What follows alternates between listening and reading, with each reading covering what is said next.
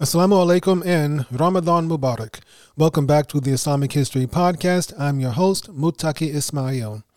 This is a bonus episode filling in the space between the end of season 7 and the beginning of season 8. And this episode is perhaps not for young ears. It's not too graphic, but certain things will come up which may be difficult for a parent to explain. So, we are continuing our brief series on Vikings and Muslims, and today we will be completing our discussion of the Risala of Ibn Fadlan. If you haven't listened to the previous episode, I strongly suggest you do so because this episode will make a lot more sense if you do. But if you don't want to, that's fine. You can just listen to this episode and go back and listen to the previous episodes later. Just a little bit of house cleaning before we get into our show.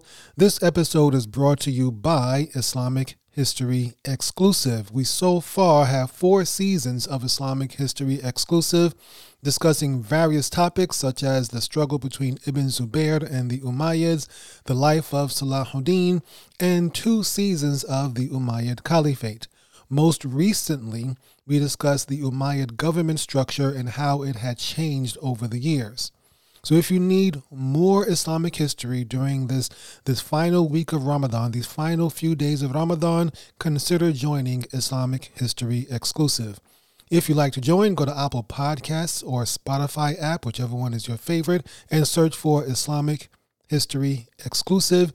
You can also join by visiting patreon.com slash Islamic History or to my website, IslamicHistoryExclusive.com. Either one, they will get you all the same information.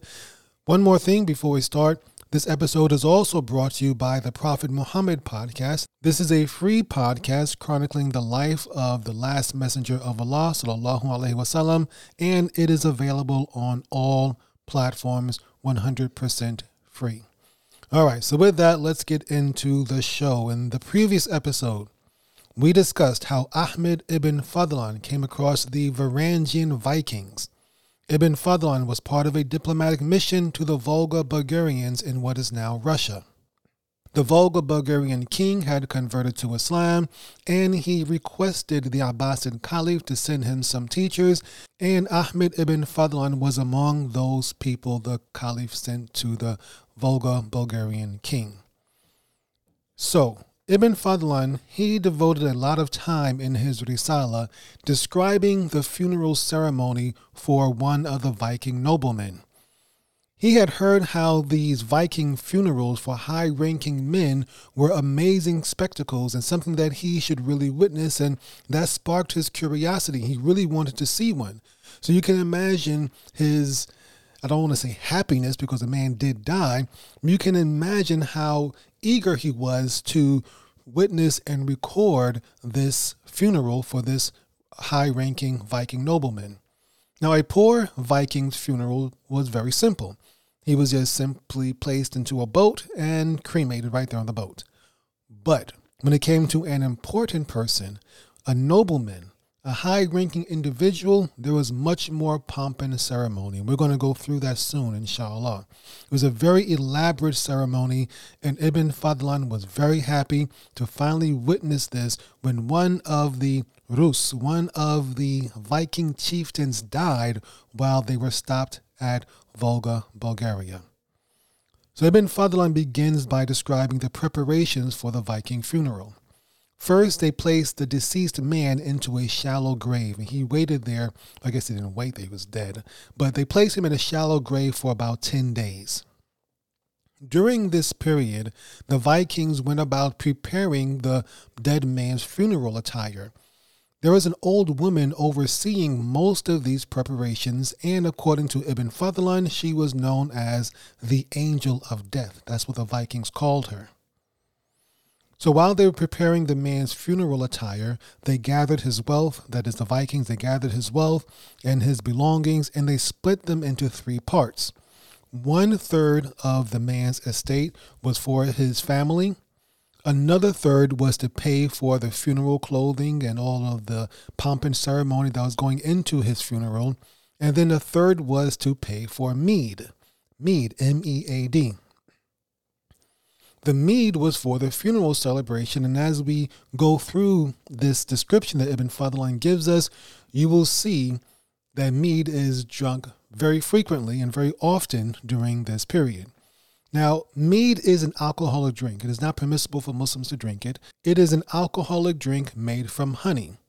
Wine is an alcoholic drink made from fruits, usually grapes, but it can also be made from plums and apples and stuff like that. Beer is an alcoholic drink made from barley. Rum is an alcoholic drink made from sugar.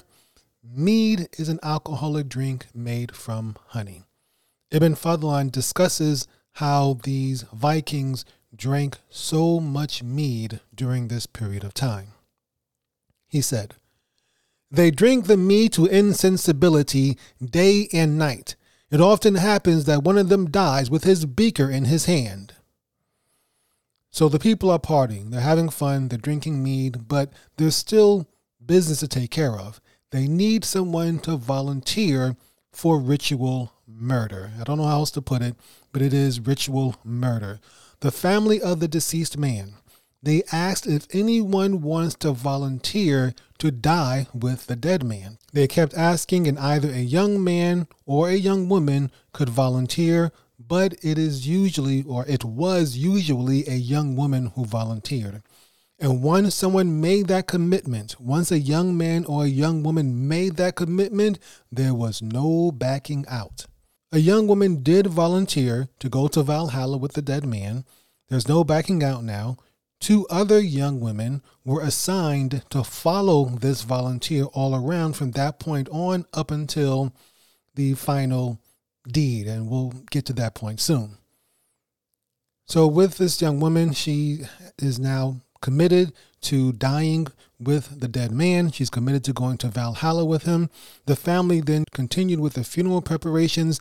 So the volunteer gets to drink and party all day and all night while the family continues with the funeral preparations. Well, finally, the day comes. The clothing is prepared, the, the mead has been drunk, and the family is ready to go to the next step of the funeral process. Ibn Fadlan witnessed the preparation of a ship that was to be the man's final resting place. So they hauled this ship out of the river, placed it on a wooden prop on the shore. Then they put a something like a couch or a bed on the ship with lots of fancy fabric and pillows. And then they went to go and exhume the dead man. They went and got the dead man, the dead man out of his grave and Ibn Fadlan witnessed this and he described the dead man, or the cadaver basically, as nothing had changed on him except his skin color.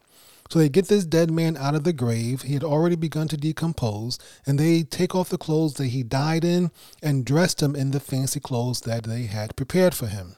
Then they took the dead man to the boat and placed him inside a tent which had been set up on the boat. And then they began filling the boat, filling the ship with all sorts of food and other offerings. And Ibn Fadlan describes it as follows They also brought bread, meat, and onions and strewed them before him. Then they brought a dog, cleft it in two halves, and laid it in the boat. Thereupon they brought all his weapons and laid them by his side. Then they took two horses, drove them until they perspired, then cleft both of them in twain with a sword, and laid their flesh in the boat. Then they brought two cows, cut them in two likewise, and laid them in the boat.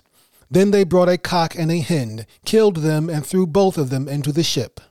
So they were filling his boat with things he would have used during his lifetime, such as his weapons and his dog and his uh, food and things like that. So then they get the girl who had volunteered to die with the dead man, and she went to each Viking tent and had relations with the leaders of each tent, I suppose.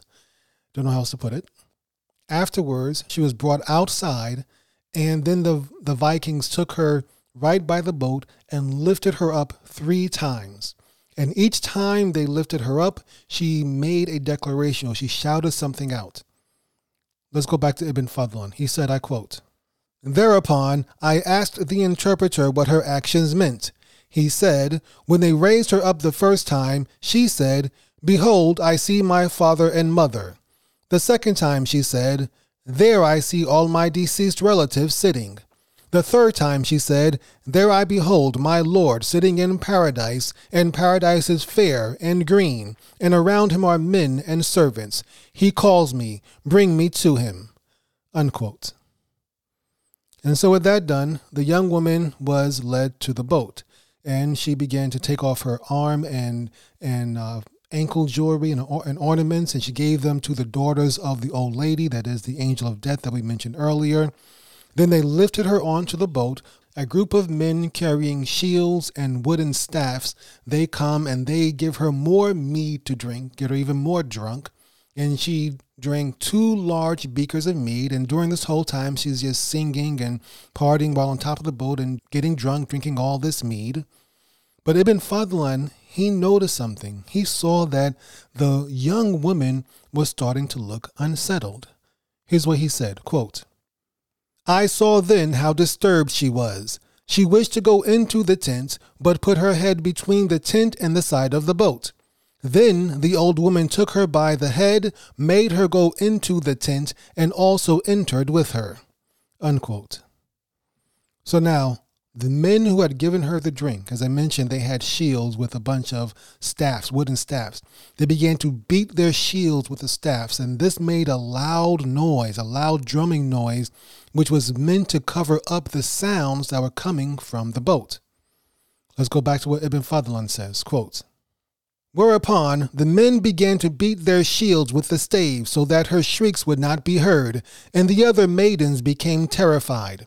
Then six men went into the tent, and all had intercourse with the girl. Then they placed her beside her dead lord. Two men seized her by the feet, and two by the hands. Then the old woman placed a rope in which a bight had been made, and gave it to two of the men to pull at the two ends. Then the old woman came to her with a broad bladed dagger, and began to jab it into her ribs and pull it out again, and the two men strangled her until she was dead. Unquote. And so now the girl, the volunteer, is dead, and the Vikings began to prepare to burn the ship. They began to gather wood and kindling and placed it all around the ship. Let's go back to Ibn Fadlan. He said, I quote, The closest relative of the deceased approached and took a piece of wood, kindled it, and then walked backwards to the boat, keeping his face turned toward the spectators, holding the burning brand in one hand and placing his other on his anus. He was naked and walked backwards until he reached the boat and set fire to the wood that had been prepared beneath the boat. Then the people came with kindling and other firewood, each having a brand burning at the end, and laid this stick in the pile of wood. Fire then spread through the wood and spread to the kindling, the boat, the man, the maiden, and everything that was in the boat. A strong and violent wind sprang up through which the flames were fanned and greatly enhanced. Unquote. The boat is burning, the ship with the dead man, and now the dead girl, and all of the dead cows and horses and dogs and all the other stuff that was on the boat. All that stuff is burning, and Ibn Fadlan is watching this boat burn and one of the Vikings starts talking to Ibn Fadlan. Ibn Fadlan obviously didn't speak their language, but he asked someone to interpret, and he realized that this Viking, this random Viking who had started speaking to him, was criticizing the way his people, that is Ibn Fadlan's people, the Arabs, he was criticizing the way they buried their dead people. Let's hear how Ibn Fadlan described this conversation. Quote, he said they, the Arab communities, are stupid. So I asked, Why? He said, You go and cast into the earth the people whom you both love and honor most among men. Then the earth, creeping things and worms devour them. We, however, let them burn for an instant, and accordingly he enters into paradise at once in that very hour. His Lord sent the wind for love of him, so that he may be snatched away in the course of an hour. Unquote. So Ibn Fadlan, after hearing this criticism from one of the Vikings, he reported that yes, within an hour, the ship and everything that it held had been burnt to ashes and then was blown away by the wind. So after the ashes and the boat and all that stuff was blown away, the Vikings then went and built a mound where the boat had been. So the boat never entered the water. It was burnt while on land. I know we may have seen some uh, movies. I know I've seen movies where the Viking person was placed into the boat and the boat was set on fire and then they were sent into the ocean or the river or whatever.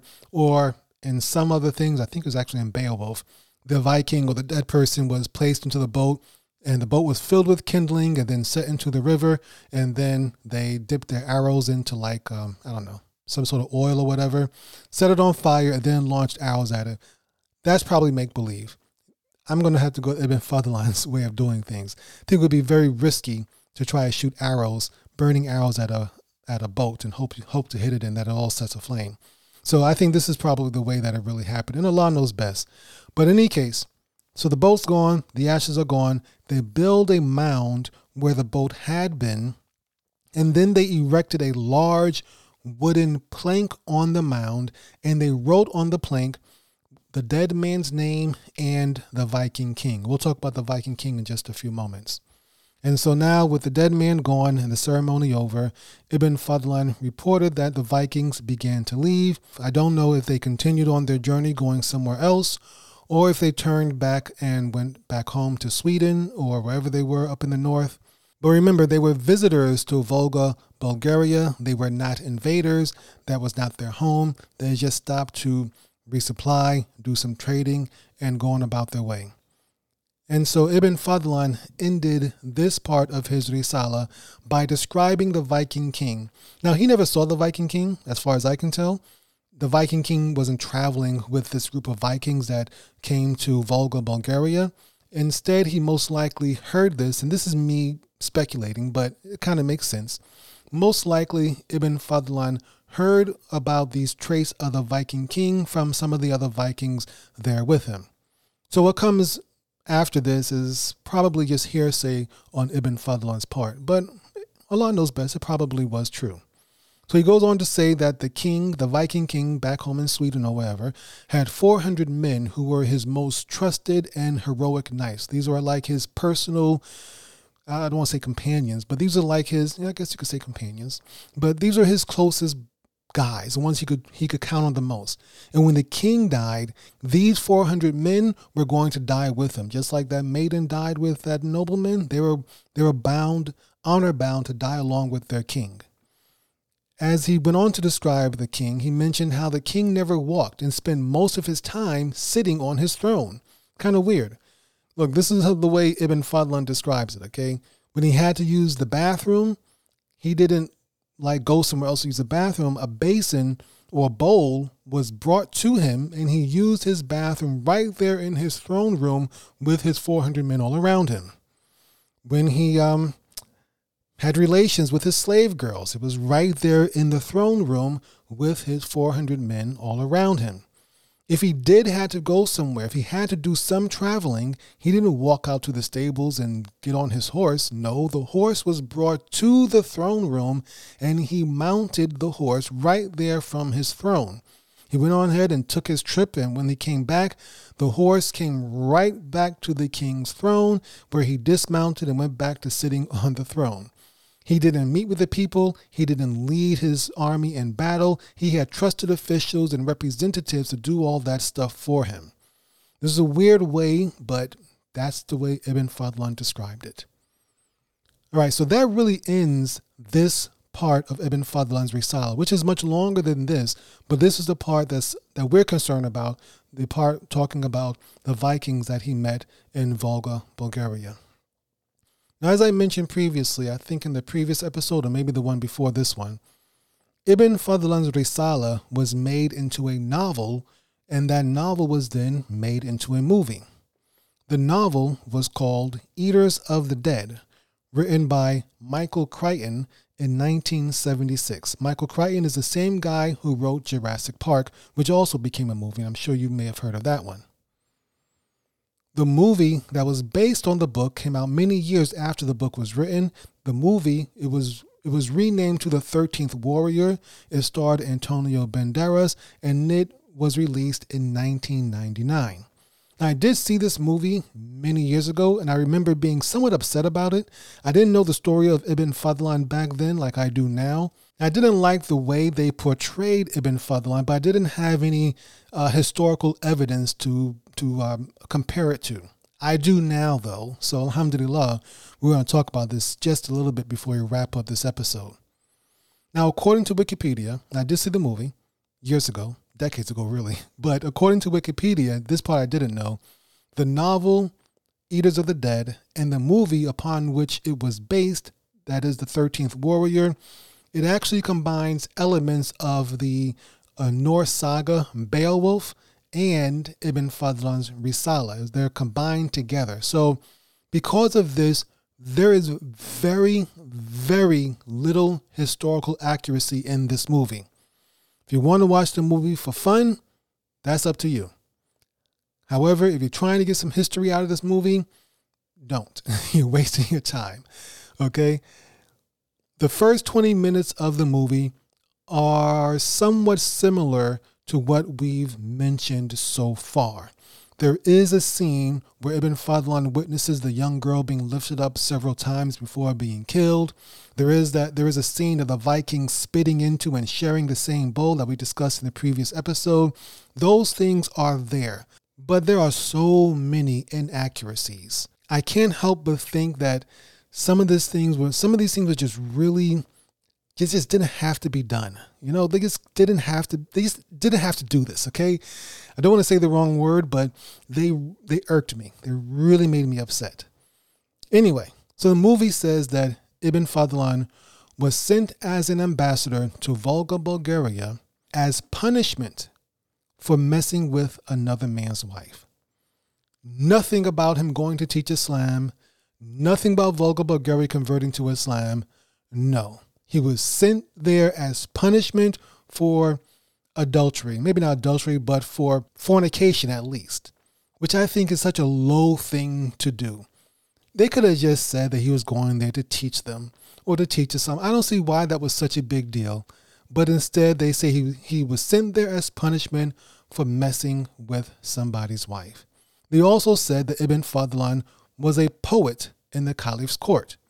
Now, we mentioned already in the previous episode that Ibn Fadlan was not simply a poet.